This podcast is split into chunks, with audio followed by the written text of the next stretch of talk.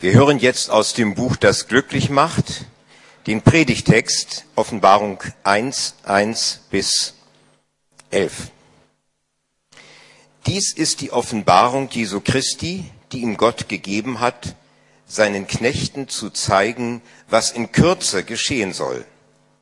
Und er hat sie durch seinen Engel gesandt und seinem Knecht Johannes kundgetan der bezeugt hat das Wort Gottes und das Zeugnis von Jesus Christus, alles, was er gesehen hat. Selig ist, der da liest und die da hören die Worte der Weissagung und behalten, was darin geschrieben ist, denn die Zeit ist nahe. Johannes an die sieben Gemeinden in der Provinz Asien, Gnade sei mit euch und Friede von dem, der da ist und der da war und der da kommt und von den sieben Geistern, die vor seinem Thron sind, und von Jesus Christus, welcher ist der treue Zeuge, der Erstgeborene von den Toten und Herr über die Könige auf Erden. Ihm, der uns liebt und uns erlöst hat von unseren Sünden mit seinem Blut und uns zu Königen und Priestern gemacht hat vor Gott, seinem Vater, ihm sei Ehre und Gewalt von Ewigkeit zu Ewigkeit. Siehe, er kommt mit den Wolken, und es werden ihn sehen alle Augen und alle, die ihn durchbohrt haben, und es werden wehklagen um seinetwillen alle Geschlechter der Erde. Ja, Amen. Ich bin das A und das O, spricht Gott der Herr, der da ist und der da war und der da kommt, der Allmächtige. Ich, Johannes, euer Bruder und Mitgenosse an der Bedrängnis und am Reich und an der Geduld in Jesus, war auf der Insel, die Patmos heißt, um des Wortes Gottes willen und des Zeugnisses von Jesus. Ich wurde vom Geist ergriffen am Tag des Herrn und hörte hinter mir eine große Stimme wie von einer Posaune. Die sprach, was du siehst, das schreibe in ein Buch und sende es an die sieben Gemeinden nach Ephesus, und nach Smyrna, nach Pergamon und nach Thyatira und nach Sardes und nach Philadelphia und nach Laodicea. Amen.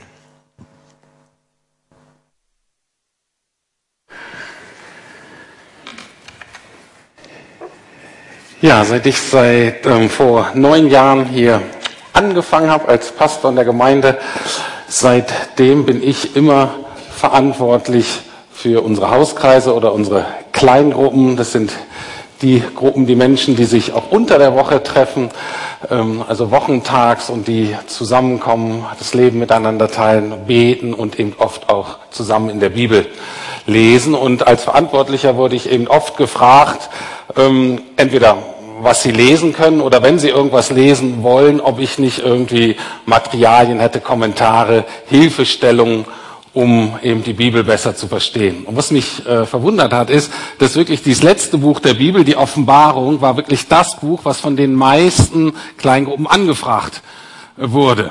Und ich habe mich gefragt, warum gerade das Buch?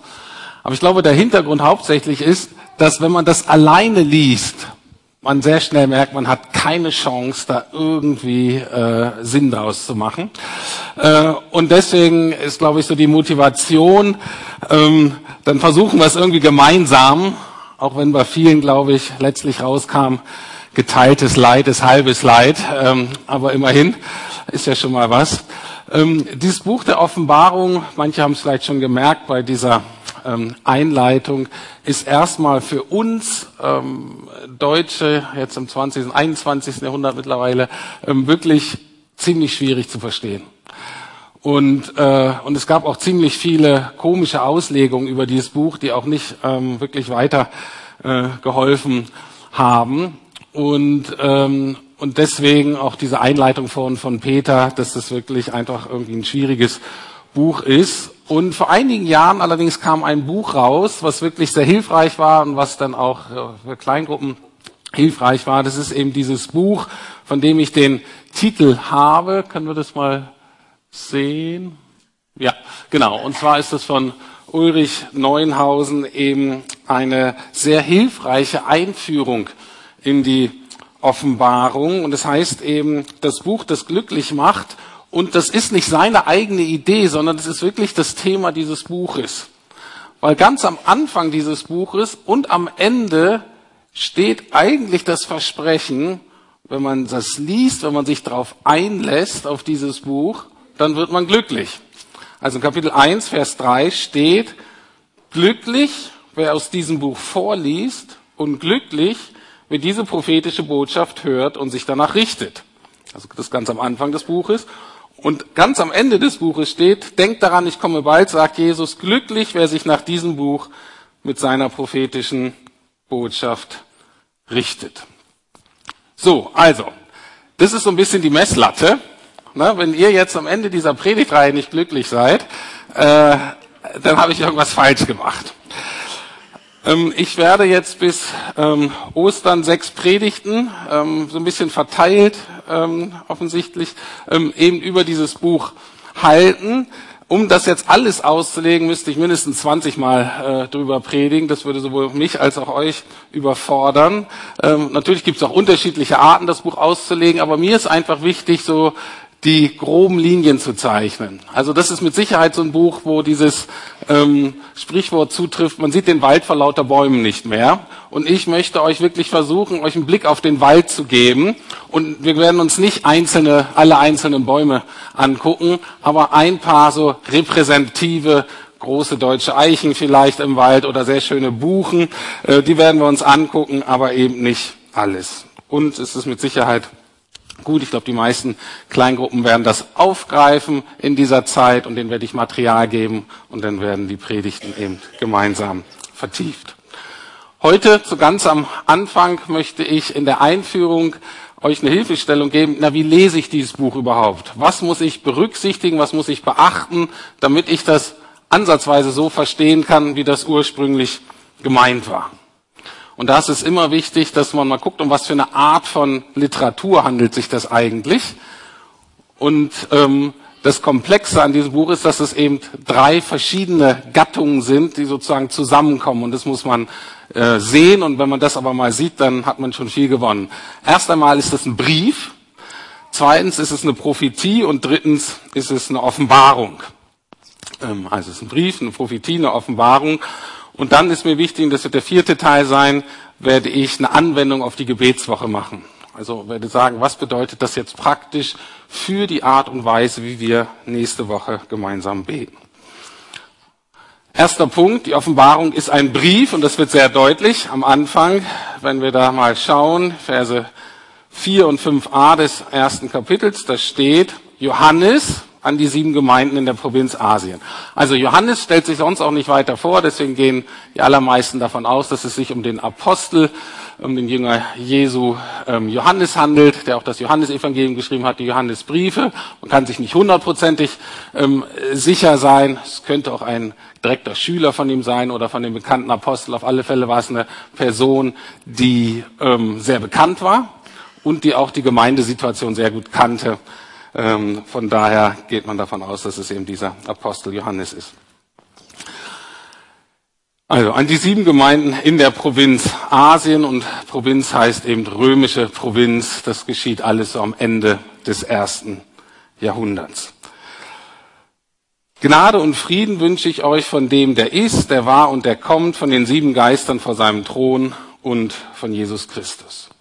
Das ist eine ganz klassische Brieferöffnung aus der damaligen Zeit, noch ergänzt sogar um den Heiligen Geist, also für die Theologen und Interessierten, das ist trinitarisch, das ist was Besonderes, darauf kann ich jetzt nicht weiter eingehen, aber wichtig ist, dass es ein Rundbrief ist. Im Neuen Testament gibt es zwei verschiedene Arten von Briefe. Gibt es manche Briefe, die sind nur für eine Gemeinde bestimmt und äh, spricht ganz spezifische Probleme an. Wenn Paulus sowas geschrieben hat oder andere Größen äh, der frühen Christenheit, dann wollten natürlich auch andere Gemeinden wissen, na, was hat er euch geschrieben? Das heißt, die wurden schon kopiert und von anderen auch gelesen. Aber das war allen klar, eigentlich geht es nur an eine spezielle Gemeinde. Und dann gibt es eine zweite Art von Briefen, die sind schon so geschrieben, dass sie von mehreren Gemeinden ähm, gelesen werden, zum Beispiel der Epheserbrief ähm, so. Und eben auch die Offenbarung ist so ein Brief, wo deutlich wird, das ist an mehrere Gemeinden in dem ganzen Gebiet. Und das lief so, das ähm, seht ihr auf der nächsten Karte, dass ähm, irgendein Bote zu Johannes auf, von, auf Patmos kam und dem wurde ihm der Brief übergeben und er fuhr nach Ephesus und dieser Bote las diesen ganzen Brief in der Regel am Stück im Gottesdienst vor. Im Deutschen dauert das drei bis vier Stunden, im Griechischen weiß ich nicht, wie lange das dauert. Okay, da hast du mal einen richtig schönen fetten Wortgottesdienst. Ähm, und ähm, dann ist das so, dass der kurz abgeschrieben wurde von den Leuten von Ephesus, ein paar Kopien gemacht, aber dann zieht er, wenn das fertig ist, zieht er sofort weiter in die nächste Gemeinde und wird das wieder vorgelesen, werden wieder Kopien gemacht. Und so war das Design, dass nach und nach das alles im Gottesdienst vorgelesen wurde. Die Zahl sieben ist eine symbolische Zahl, die auch für Vollzahl steht. Manche glauben, dass die, auch diese Gemeinden nur repräsentative Gemeinden von diesem ganzen Gebiet war, waren, in dem wahrscheinlich noch mehrere Gemeinden waren. Jedenfalls so war das ähm, äh, gedacht und diese Gemeinden liegen alle an der Westküste der heutigen Türkei. Also heute ist das so dieses schöne Tourismusgebiet sozusagen, da liegen die Westküste der Türkei. Und wenn man sich bewusst macht, dass Johannes konkreten Menschen in einer konkreten Lebenssituation schreibt und dass das für das ganze Buch der Offenbarung gilt, dann wird man schon vor den wildesten Spekulationen bewahrt. Weil man nämlich dann immer fragen muss, okay, was hat das damals eigentlich bedeutet für diese konkreten Menschen? Und erst wenn wir dann irgendwie eine Idee haben, was das bedeutet, erst dann können wir sagen, okay, und was bedeutet das dann für uns heute? Viele Auslegensagungen sagen, nur am Anfang war das ein Brief, gerade Kapitel 2 und 3, wenn ihr das lest, merkt ihr und danach sind irgendwelche Andeutungen über die Zukunft und dann fängt sofort die wilde Spekulation an. Und man versteht es, nee, das ganze Buch war ein Brief für Menschen in einer konkreten Lebenssituation. Dann ist das schon mal eine wichtige Grundinformation. Kommt aber gleich zum zweiten Problem. Ähm, wir müssen ungefähr wissen, wer da gelebt hat und in welcher Lebenssituation die steckten. Und Bibellesen ist ungefähr so, wie wenn man in einem Land lebt, wo man die Sprache zwar gut spricht, aber in dem man nicht aufgewachsen ist. Also meine Frau und ich und meine Familie haben halt fünf Jahre in England gelebt und wir konnten auch gut Englisch. Wir haben auch das meiste verstanden und konnten uns gut orientieren. Aber es gab immer wieder Situationen, wo wir eben nicht genau verstanden haben, worum es ging. Und das war ganz besonders bei ähm, Humor oder ähm, Okay, das muss ich jetzt ganz kurz sagen, es war nicht geplant. Aber wisst ihr, was für die Engländer das kürzeste Buch der Welt ist? Eine Anthologie des deutschen Humors. Ähm, das ist deren Vorwurf. Also die verstehen unseren Humor auch nicht. Ähm, aber, ähm, so nebenbei, die, ähm, ähm, oder aber, wenn so Freunde von mir zusammengesessen haben und erzählt haben und wie selbstverständlich in ihrem Gespräch zurückgegriffen haben auf englische Kinderliteratur oder auf englische Kinderfilme oder auf ihre Schulzeit. Und da war es immer so, dass man das eigentlich verstanden hat, worum es ging, aber eben doch nicht ganz genau. Und dann lag man eben daneben und hat dann oft falsche Schlussfolgerungen gezogen oder man musste dann nachfragen, ja, warum lacht ihr alle oder warum ist das so schlimm oder wer ist denn diese Person oder warum will man so nicht sein und so weiter. Und so ist es auch ein bisschen mit dem Bibellesen ähm, und ganz besonders mit der Offenbarung. Also, und ich werde aber dennoch versuchen zu gucken, was wissen wir über die damaligen Briefempfänger, was weiß man über die Zeit damals. Erstmal die heutige Westtürkei. Damals war Teil der römischen Provinz Asien. Und in den römischen Provinzen regierte der sogenannte Pax Romana, also der römische Frieden. Das war eine nette Umschreibung von eigentlich, dass die natürlich besetzt wurden von der römischen Macht. Ähm, aber die Römer haben das relativ gut verkauft und manche fanden das auch in Ordnung. Die sagen, wir nehmen euch zwar eure Freiheit und eure Souveränität, aber ihr wisst ja, dass die Welt chaotisch und böse ist und da viele böse Menschen sind. Ihr verliert zwar eure Freiheit, aber was wir euch geben dafür, ist Sicherheit und Ordnung. Also unsere Truppen werden auch euch verteidigen und ihr kriegt unser System.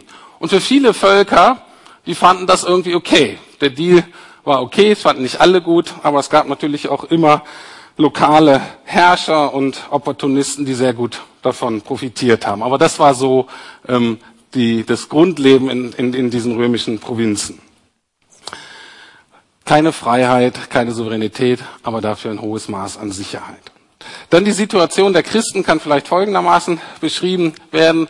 Als die Menschen damals zu Jesus gekommen sind, haben sie das ähm, sehr ernst genommen, dass Jesus sagte, ich komme wieder auf diese Welt und werde mein Friedensreich, ein Reich der Gerechtigkeit aufrichten, wo ich herrsche. Und alle Christen am Anfang haben gesagt, wow, der hat das gesagt, das wird jetzt bald geschehen. Die haben alle gedacht, oder die meisten haben gedacht, das erleben die. Und zur Zeit dieses Briefes war schon 60 Jahre ungefähr vergangen seit dieser Aussage und Jesus ist immer noch nicht wiedergekommen und das Reich war immer noch nicht da, in dem Jesus regiert.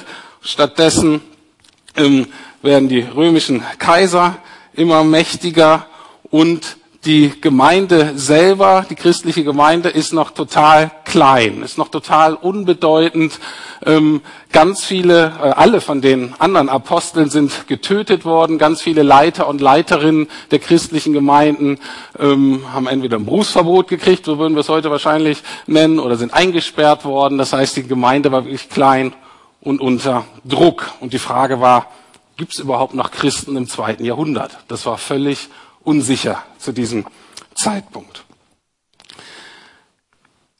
Also, die Gemeinde war sehr klein, unbedeutend. Die römische Macht war jeweils, äh, war hingegen überall sichtbar. Die Römer haben das sehr gut verstanden, ihre Macht zu demonstrieren in Statuen, in Palästen, in Tempeln, in großen Festen, in Triumphzügen, in solchen Dingen, die wir noch so aus dem Kommunismus kennen, diese ähm, großen Militärparaden und sowas. Da waren die Römer auch total Spezialisten drin, natürlich auf den Münzen, die immer die Bilder vom Kaiser zeigten. Und die Frage war, sag mal ehrlich Gott, wo bist du eigentlich?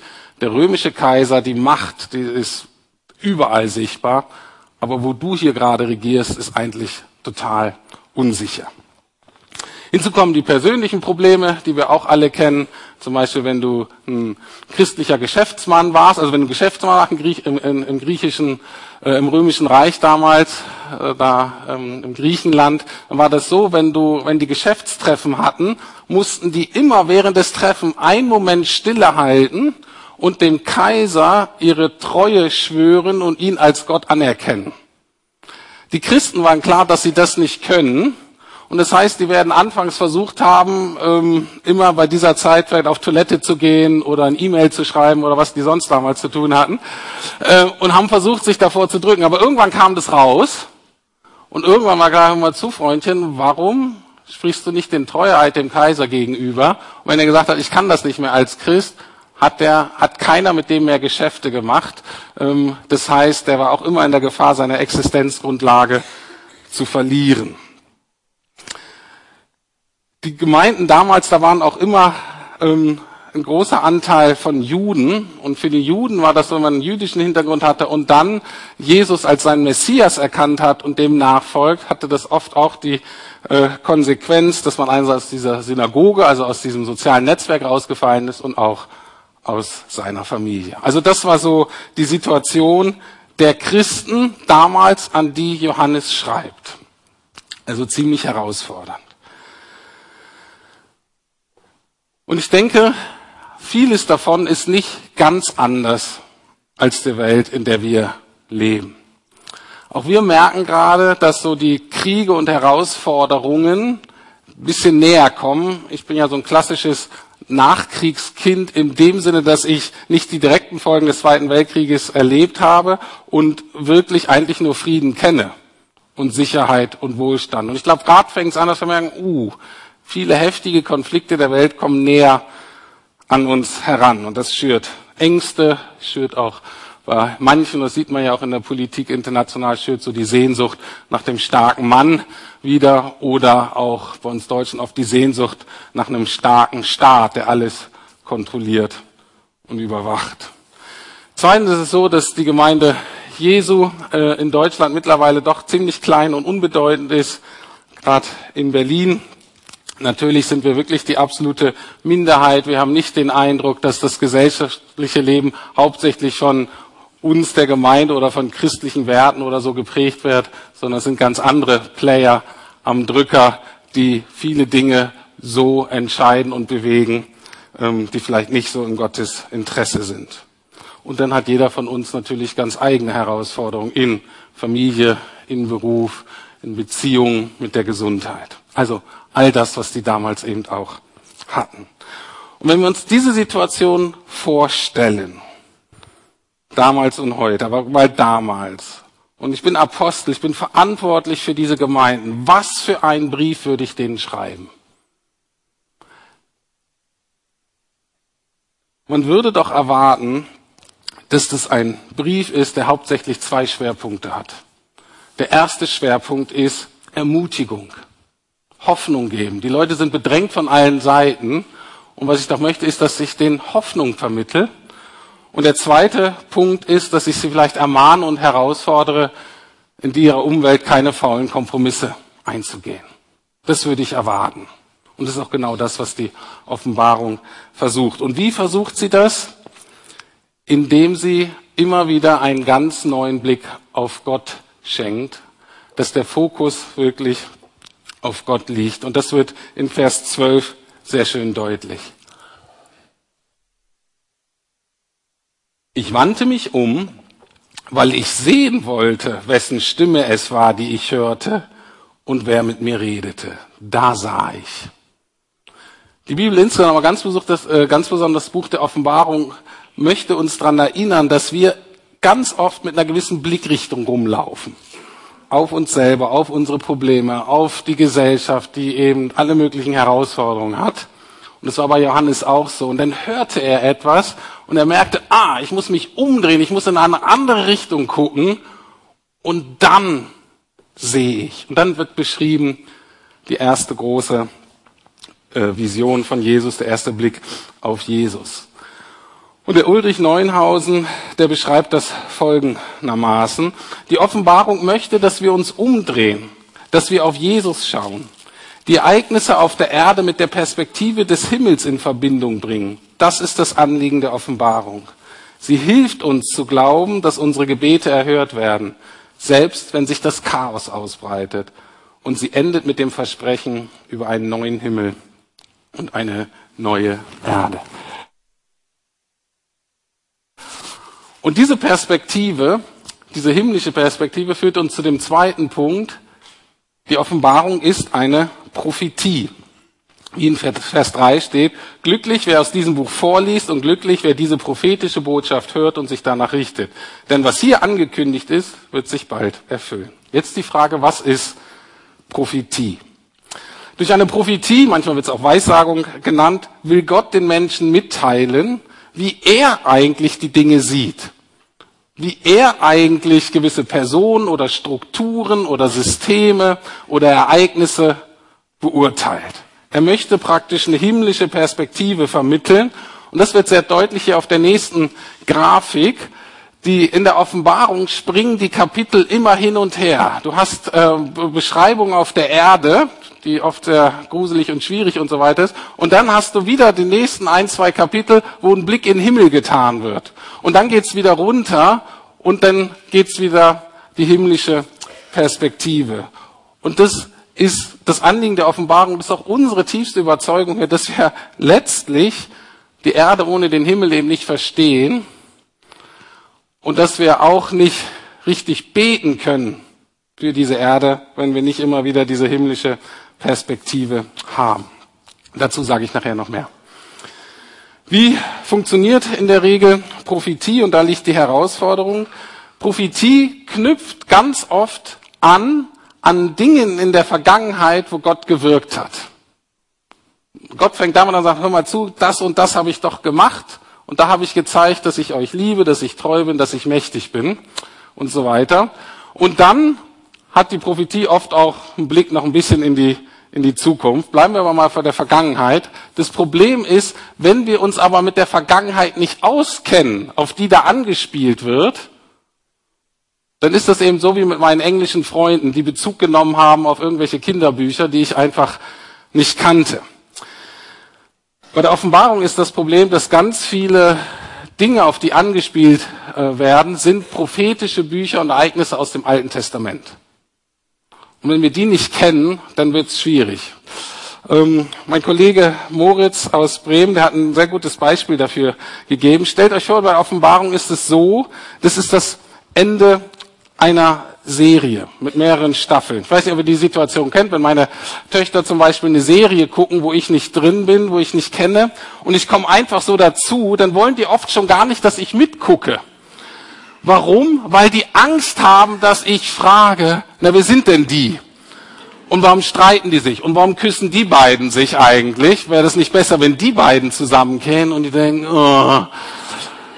Und, ähm, und die Offenbarung ist praktisch ähm, ähm, noch schlimmer. Stellt euch die Situation vor, ihr habt jetzt eine lange ähm, Serie geguckt mit zwölf Staffeln. Ihr seid bei der allerletzten Folge, bei dem Höhepunkt.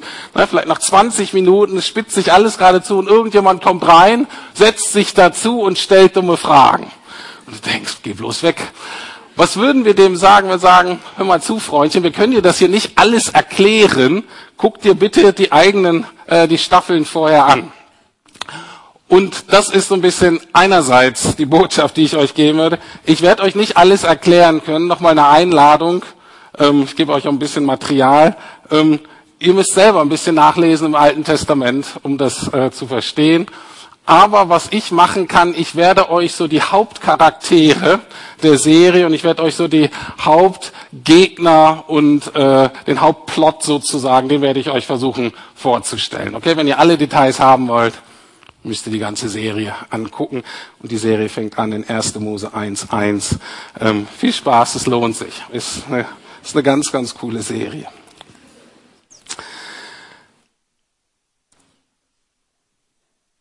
Aber, und das ist jetzt eigentlich der Hauptpunkt, wenn wir Prophetie verstehen wollen, der Bezug ist ähm, zur Vergangenheit und das ist auch immer im Ausblick in die Zukunft. Aber das Hauptanliegen von Prophetie und von Gott ist, dass er den Menschen erklären möchte, hier und jetzt. Gott möchte zu den Menschen in der konkreten Lebenssituation hier und jetzt reden. Und Prophetie hat eigentlich immer diese zwei Komponenten, manchmal noch eine dritte, aber mindestens diese zwei. Und zwar, Gott möchte mit Prophetie in der Situation ermutigen. Prophetie möchte, auch wenn sie hier in der Gemeinde geschieht, das Hauptziel ist immer, uns zu helfen, die Frage zu beantworten, wie können wir bei allen Herausforderungen immer neue Hoffnung gewinnen und einfach freudig durchhalten. Wenn Prophetie das nicht schafft, dann ist Prophetie, verpasst sie ihren Hauptsinn. Das zweite in der Prophetie ist, ähm, ist eine Ermahnung, ähm, wie können wir im Alltag an Gott festhalten, bei der hohen Gefahr von Kompromissen, die wir immer wieder ähm, in Gefahr laufen zu tun. Das ist die eine, diese Ermahnung, bleib bei Gott und leb so. Und das ist ja immer gar nicht einfach in den vielen Entscheidungen, die wir treffen möchten. Das ist so das zweite, ermutigen, ermahnen. Und ich glaube, Prophetie möchte auch immer noch ein drittes, Prophetie möchte begeistern. Prophetie möchte Verbindung mit Gott bringen und das soll auch begeistern. Bei Johannes wird das deutlich, der sieht immer mal wieder gewisse Aspekte von Jesus und was passiert dann? Den haut's einfach um. Die einfache Botschaft ist, da Jesus ist einfach auch umwerfend. Okay? Und Prophetie soll uns immer auch mal wieder umwerfen, begeistern im positiven Sinne aus den Socken hauen. Ulrich Neuenhausen sagt nochmal Folgendes zu diesem Ziel der Prophetie. Wenn Menschen Panik bekommen, weil Verheißungen der Offenbarung sich zu erfüllen scheinen, dann haben sie etwas zutiefst missverstanden. Am Ende der Offenbarung erfolgt kein Aufruf, das Land zu verlassen oder Atombunker zu bauen, sondern es erfolgt eine Einladung zu Jesus Christus. Und dann ist ja auch eine wichtige Frage, okay, wenn Jesus wiederkommt äh, und er hat das versprochen und das glauben wir, wann kommt er wieder? Und die Frage wird eben nicht beantwortet. Und da ist auch die beste Haltung meiner Meinung das, was er da sagt. Ich glaube, das ist nicht ursprünglich von ihm. Die Antwort auf das Wann der Wiederkunft ist das Jetzt der Mission. Anstatt dass wir uns die ganze Zeit, und das machen wir heute nicht mehr, für eure Generation haben wir es häufig gemacht, darüber spekulieren, wann Jesus wiederkommt, sagen wir, ähm, wir erzählen lieber den Leuten von Jesus und stellen ihnen so vor, dass auch die sich darauf freuen, dass Jesus wiederkommt.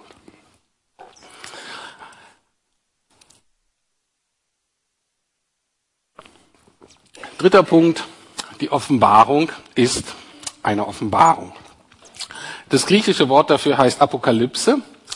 ähm, oder wie würden das so mit Apokalypse übersetzen. Und das kennen wir ja und dieses Genre hört sich ja so ein bisschen düster an. Vielleicht kennt ihr so ein paar Filme mit dem Titel und das ist immer so ein bisschen endzeitlich und düster.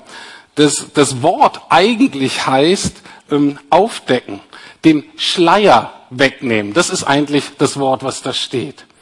Das heißt, von der Buchgattung wird sehr deutlich, dieses, was da steht, soll nicht Angst machen, das soll auch nicht verwirren, sondern das soll die Augen öffnen. Wir sollen etwas, was verschleiert ist, was wir nicht genau wissen, was irgendwie verwirrend ist, sollen wir dadurch besser erkennen. Das soll klarer werden. Für uns eben das Problem, ne, wir sind, äh, springen so rein in diese letzte Folge dieser Staffelserie sozusagen, aber eigentlich ist das das Anliegen. Etwas soll enthüllt werden, wir sollen klarer schauen. Ah, das ist aber nett, vielen Dank.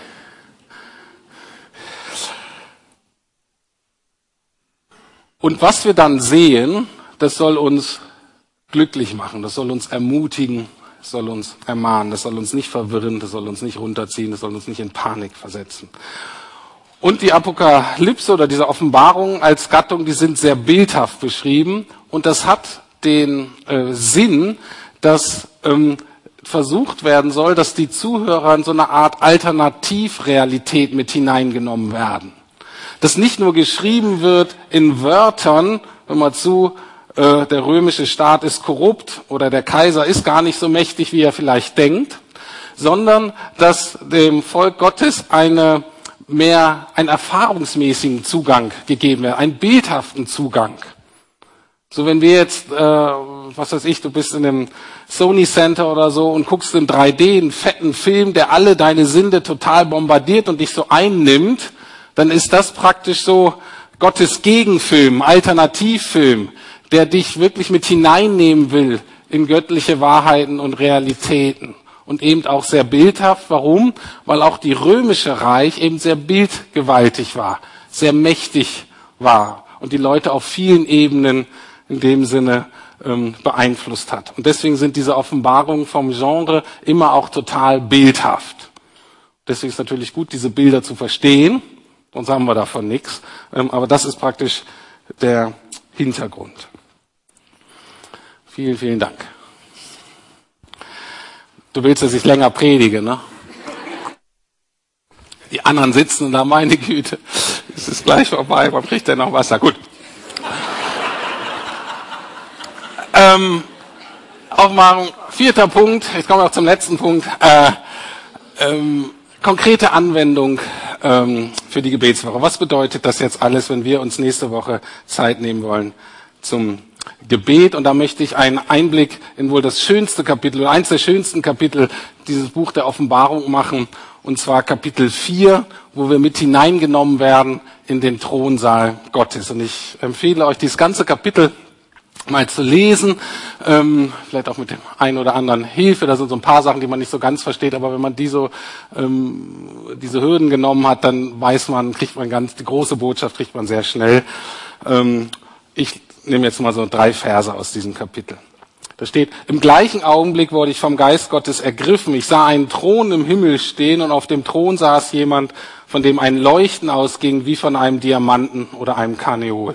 Ein Regenbogen strahlend wie ein Smaragd umgab den Thron mit seinem Glanz. Und dann sind da, werden die unterschiedlichsten Wesen dann beschrieben, die Gott anbeten auf unterschiedliche Art und Weise. Und das endet dann so. Und würdig bist du, Herr, unser Gott, Ruhm und Ehre zu empfangen und für deine Macht gepriesen zu werden. Denn du bist der Schöpfer aller Dinge. Nach deinem Willen wurde alles ins Dasein gerufen und erschaffen.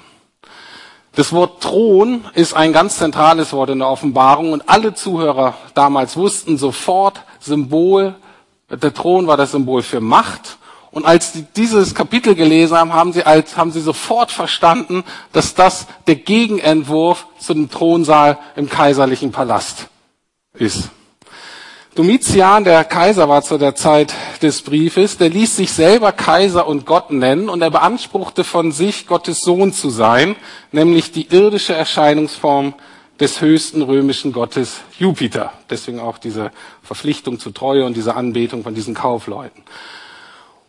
Und wenn jemand anderes als dieser Kaiser Domitian jetzt auf diesem Thron saß, nämlich Gott, war das ein Politikum. Dass sie nämlich gleich gesagt haben, wow, da sitzt gar nicht der Kaiser, der hat gar nicht das Sagen. Gott hat das Sagen. Und deswegen ist es wichtig und es ist Anliegen, damit hineingenommen zu werden in diese letzten göttlichen Realitäten, die uns dann so ermutigen, so einnehmen, um dann eben in einer neuen Art und Weise für die konkreten Dinge auf der Erde zu beten. Und das ist eben das Thema unserer Gebetswoche wie im Himmel so auf Erden. Und ich möchte euch kurz von mir eine Erfahrung aus dem letzten Jahr, aus der Gebetswoche sagen, wie das laufen kann. Und zwar war es folgendermaßen, wir hatten da ja auch diese Gebetswoche, wir hatten diesen Gebetsraum, ich hatte da auch die Anliegen, für die ich beten wollte. Es gab auch so ein paar Themen in der Gemeinde, die mir wichtig waren, ähm, wo ich dachte, die bringe ich so vor Gott und ich habe mir dann eben diese Stunde Zeit genommen. Ähm, ich merkte allerdings auch, dass ich ein bisschen müde war und war jetzt auch nicht so mega motiviert äh, dafür zu beten, aber ich sagte, machst du mal dennoch und ähm, habe dann was gemacht, was ich nicht oft mache. Ähm, und es ist jetzt auch nicht die Gebetsmethode, okay? Das denken wir immer, oh, der hat das erlebt, jetzt mache ich das genauso. Darum geht's nicht. Also ich habe mich einfach, wahrscheinlich auch, weil ich ein bisschen müde war, einfach auf dem Rücken ganz äh, ausgebreitet auf den Boden äh, gelegt. Und ganz plötzlich kam mir, ich weiß gar nicht warum, diese Passage, Offenbarung 4, in den äh, Kopf und dann aber sofort, und das passiert mir jetzt auch nicht regelmäßig, war das sehr stark eine sehr bildgewaltige Sicht der Geschichte. Und zwar, ich habe nämlich dann hineinversetzt gefühlt in diesen Thronsaal, ähm, Gott da irgendwie strahlend in der Mitte, aber besonders hat mich beeindruckt dieser Thronsaal, der einfach so schön und so riesig war, der hatte dann auch gar keine Decken, äh, gar keine Wände, sondern das war einfach so wie, wie so der Himmel riesig.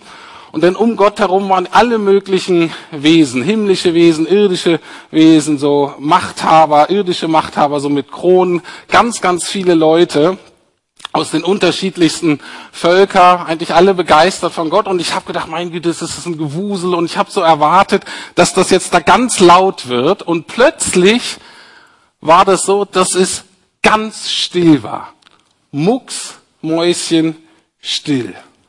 Und ich habe gemerkt, dass diese ganzen Wesen, die da waren, die haben geschwiegen in ehrfürchtiger Anbetung Gottes. Und ich bin wie mit hineingenommen worden in diese absolute Ehrfurcht Gott gegenüber. Und ich hatte auch null das Bedürfnis, irgendwas zu beten. Irgendwas, ich wollte nicht mal irgendwas denken. Ich wollte einfach nur Teil davon sein. Und ich weiß dann auch gar nicht, wie lange das gedauert hat, vielleicht 30 Sekunden, vielleicht habe ich auch 20 Minuten geschlafen. Ähm, da bin ich mir gar nicht so ganz sicher. Interessant war nur die Auswirkung davon. Ich hatte dann nicht nur diesen netten Wellness-Effekt, den wir uns ja oft erhoffen, dass ich dann so entspannt war und Frieden gefühlt habe, sondern das war noch viel mehr. Ich war erfüllt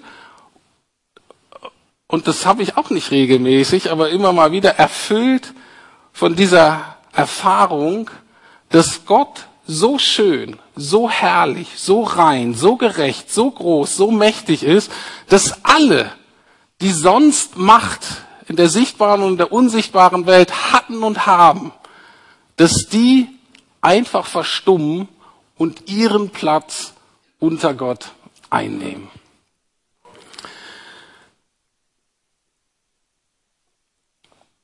Ich bin dann rausgegangen und habe gemerkt, ich hatte gar nicht meine Anliegen durchgebetet. Und ich hatte auch keine strategischen neuen Erkenntnisse für die Arbeit der Gemeinde. Aber ich habe neu äh, geschmeckt erfahren, wer der gute Herr meines Lebens ist. Und wer der Herr dieser Gemeinde ist. Und wer der Herr dieser Stadt ist. Und wer der dieser Herr dieses Landes und dieser Welt ist. Und mit der Erfahrung war dann alles andere, was ich gebetet habe, anders. Und deswegen für euch die Ermutigung, euch vielleicht darauf einzulassen. Wir werden euch da in dem Gebetsraum Themen geben und die sind auch, wenn ihr zum Beispiel unsere Gebetskarten, die liegen draußen, wenn ihr die nehmen wollt, da sind so Themen drin und ein paar Bibelverse, die uns wichtig sind als Gemeinde. Aber wir wollen euch keine Listen vorgeben, die ihr abbetet, sondern wir wollen euch einladen, ich weiß, für manche ist das Herausforderung, erstmal den Blick auf Gott zu nehmen, Zeit zu nehmen, durch sein Wort, durch Gebet, vielleicht auch durch Musik, einen Blick auf Gott zu kriegen und dann mit dem, was ihr da empfangen habt, klar, für das beten dann ganz konkret, in einer anderen Art und Weise, für die Dinge, die natürlich für uns jetzt hier wichtig sind auf der Erde. Aber das wäre jetzt so eine ganz praktische Anwendung von dem Anliegen des Buches der Offenbarung. Einige von euch sind jetzt vielleicht kritisch und sagen, Mensch, das hört sich ja an wie eine autosuggestive Fantasiereise oder so ein bisschen wie so ein Drogentrip, Opiums fürs Volk. Wenn das eure Fragen sind, kommt einfach danach zu mir und ich versuche euch den Unterschied ähm, zu erklären. Aber gesagt, herzliche Einladung, in dieser Art und Weise diese Woche mit uns zu beten, wie im Himmel, so auf Erden. Ich möchte aber noch ganz persönlich auch ähm, vielleicht ähm, ja sagen, dass wenn ich mir so eine Zeit zum Gebet nehme, natürlich vor so einer Woche, aber auch wenn ich manchmal morgens oder hier in der Gemeinde oder so denke, oh, jetzt bete ich mal eine Stunde, ist es auch was, was immer in mir, oder nicht immer, aber häufig ein mulmiges Gefühl auslöst. Und das sage ich vielleicht auch als Ermutigung für euch, weil es vielleicht manchen von euch auch so geht. Das Problem ist, dass Gott eben nicht verfügbar ist. Wir werden euch keine irgendwelche Tipps und Tricks geben, damit ihr genau solche Erfahrungen macht. Sondern Gebet bedeutet, dass ich mich im Glauben wieder entscheide, im Vertrauen vor Gott zu treten. Und ich sage euch, das löst bei uns alle unterschiedliche Ängste aus oder kann es auslösen. Nicht bei allen, aber bei einigen von uns. Und zwei Ängste, wo ich jetzt gedacht habe, wenn, als ich mir so überlegt habe, wie ist jetzt die nächste Woche, ich habe mich so drauf gefreut, aber wenn ich ehrlich bin, was ist da noch in mir, wenn ich da so dran denke?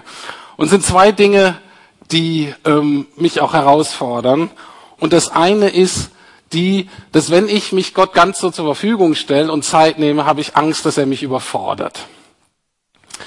Ich habe schon genug zu tun im Leben, wie die meisten wahrscheinlich von euch. Und da ist immer so ein bisschen so eine Angst, oh, wenn ich dem jetzt erlaube, mir was zu sagen, dann kriege ich nochmal so extra Aufträge und mein Leben wird eigentlich noch anstrengender. Und da merke ich dann, was hast du eigentlich für ein Gottesbild? Aber dem muss ich mich stellen. Nein, so wird Gott nicht sein. Aber in mir ist diese Angst. Und die zweite Angst, die da ist, ist, ich nehme mir die Zeit und es passiert nichts. Es ist totlangweilig. Ich wünsche mir, ich hätte mein Handy nicht rausgelegt. Es ist einfach still, aber nicht in dem guten Sinne, sondern in dem schlechten Sinne. Ich sehe nichts, ich höre nichts, ich empfange irgendwie nichts. Und auch da zu sagen, auch dieses Risiko gehe ich ein.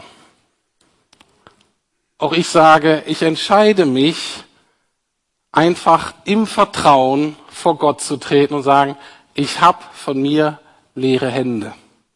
Ich habe dir eigentlich nichts zu bringen. Und ich möchte dich einfach nur bitten, fülle du mich neu mit dem, was jetzt dran ist und sende du mich wieder neu aus für das, was du vorbereitet hast. Und ich will darauf vertrauen, dass du gut bist, dass du das tust, was richtig ist. Ich will dir keine Vorschriften machen, ich will dich auch nicht manipulieren. Ich will dir auch nicht das Ohr abschwatzen. Aber das ist immer wieder auch ein Glaubensschritt, auch für mich immer wieder eine Herausforderung. Aber ich freue mich dennoch drauf. Lieber Herr, wir danken dir, dass du gut bist. Wir danken dir, dass du es immer wieder schaffst, uns mit hineinzunehmen in deine Realitäten. Und für manche von uns ist das neu, aber ähm, wir sollen dir sagen, wenn wir ehrlich sind, wir brauchen das so, so, so, so sehr, dass du zu uns sprichst, dass du uns hinausnimmst aus unserem ähm, Mäuserad, aus du uns herausnimmst ähm, aus unserer eigenen Perspektive, dass du direkt mit uns sprichst, dass du Dinge anregst, erneuerst, die Perspektive änderst. Herr, und einerseits macht uns das Angst, weil wir dir die Kontrolle wieder abgeben müssen. Aber wir wollen sagen, wir wollen sie nicht haben. Wir wollen dir die Ehre geben. Wir wollen dir die Verantwortung geben. Wir wollen dir erlauben zu reden und wollen dir danken, dass du in der Vergangenheit so gut zu uns warst. Und wir wollen darauf vertrauen, dass du das weiter bist, weil du eben der Anfänger und Vollender unseres Glaubens bist, weil du derjenige bist, der uns liebt, der uns erkauft hat und der uns im Ganz auch erkauft hat, in Leib, Seele, Geist, Vergangenheit, Gegenwart und Zukunft. Und danke, dass du nicht irgendwann aufhörst mit dem Guten, was du tust. Und so wollen wir wieder neu sagen, Herr, hier sind wir. Erfülle du uns neu. Amen.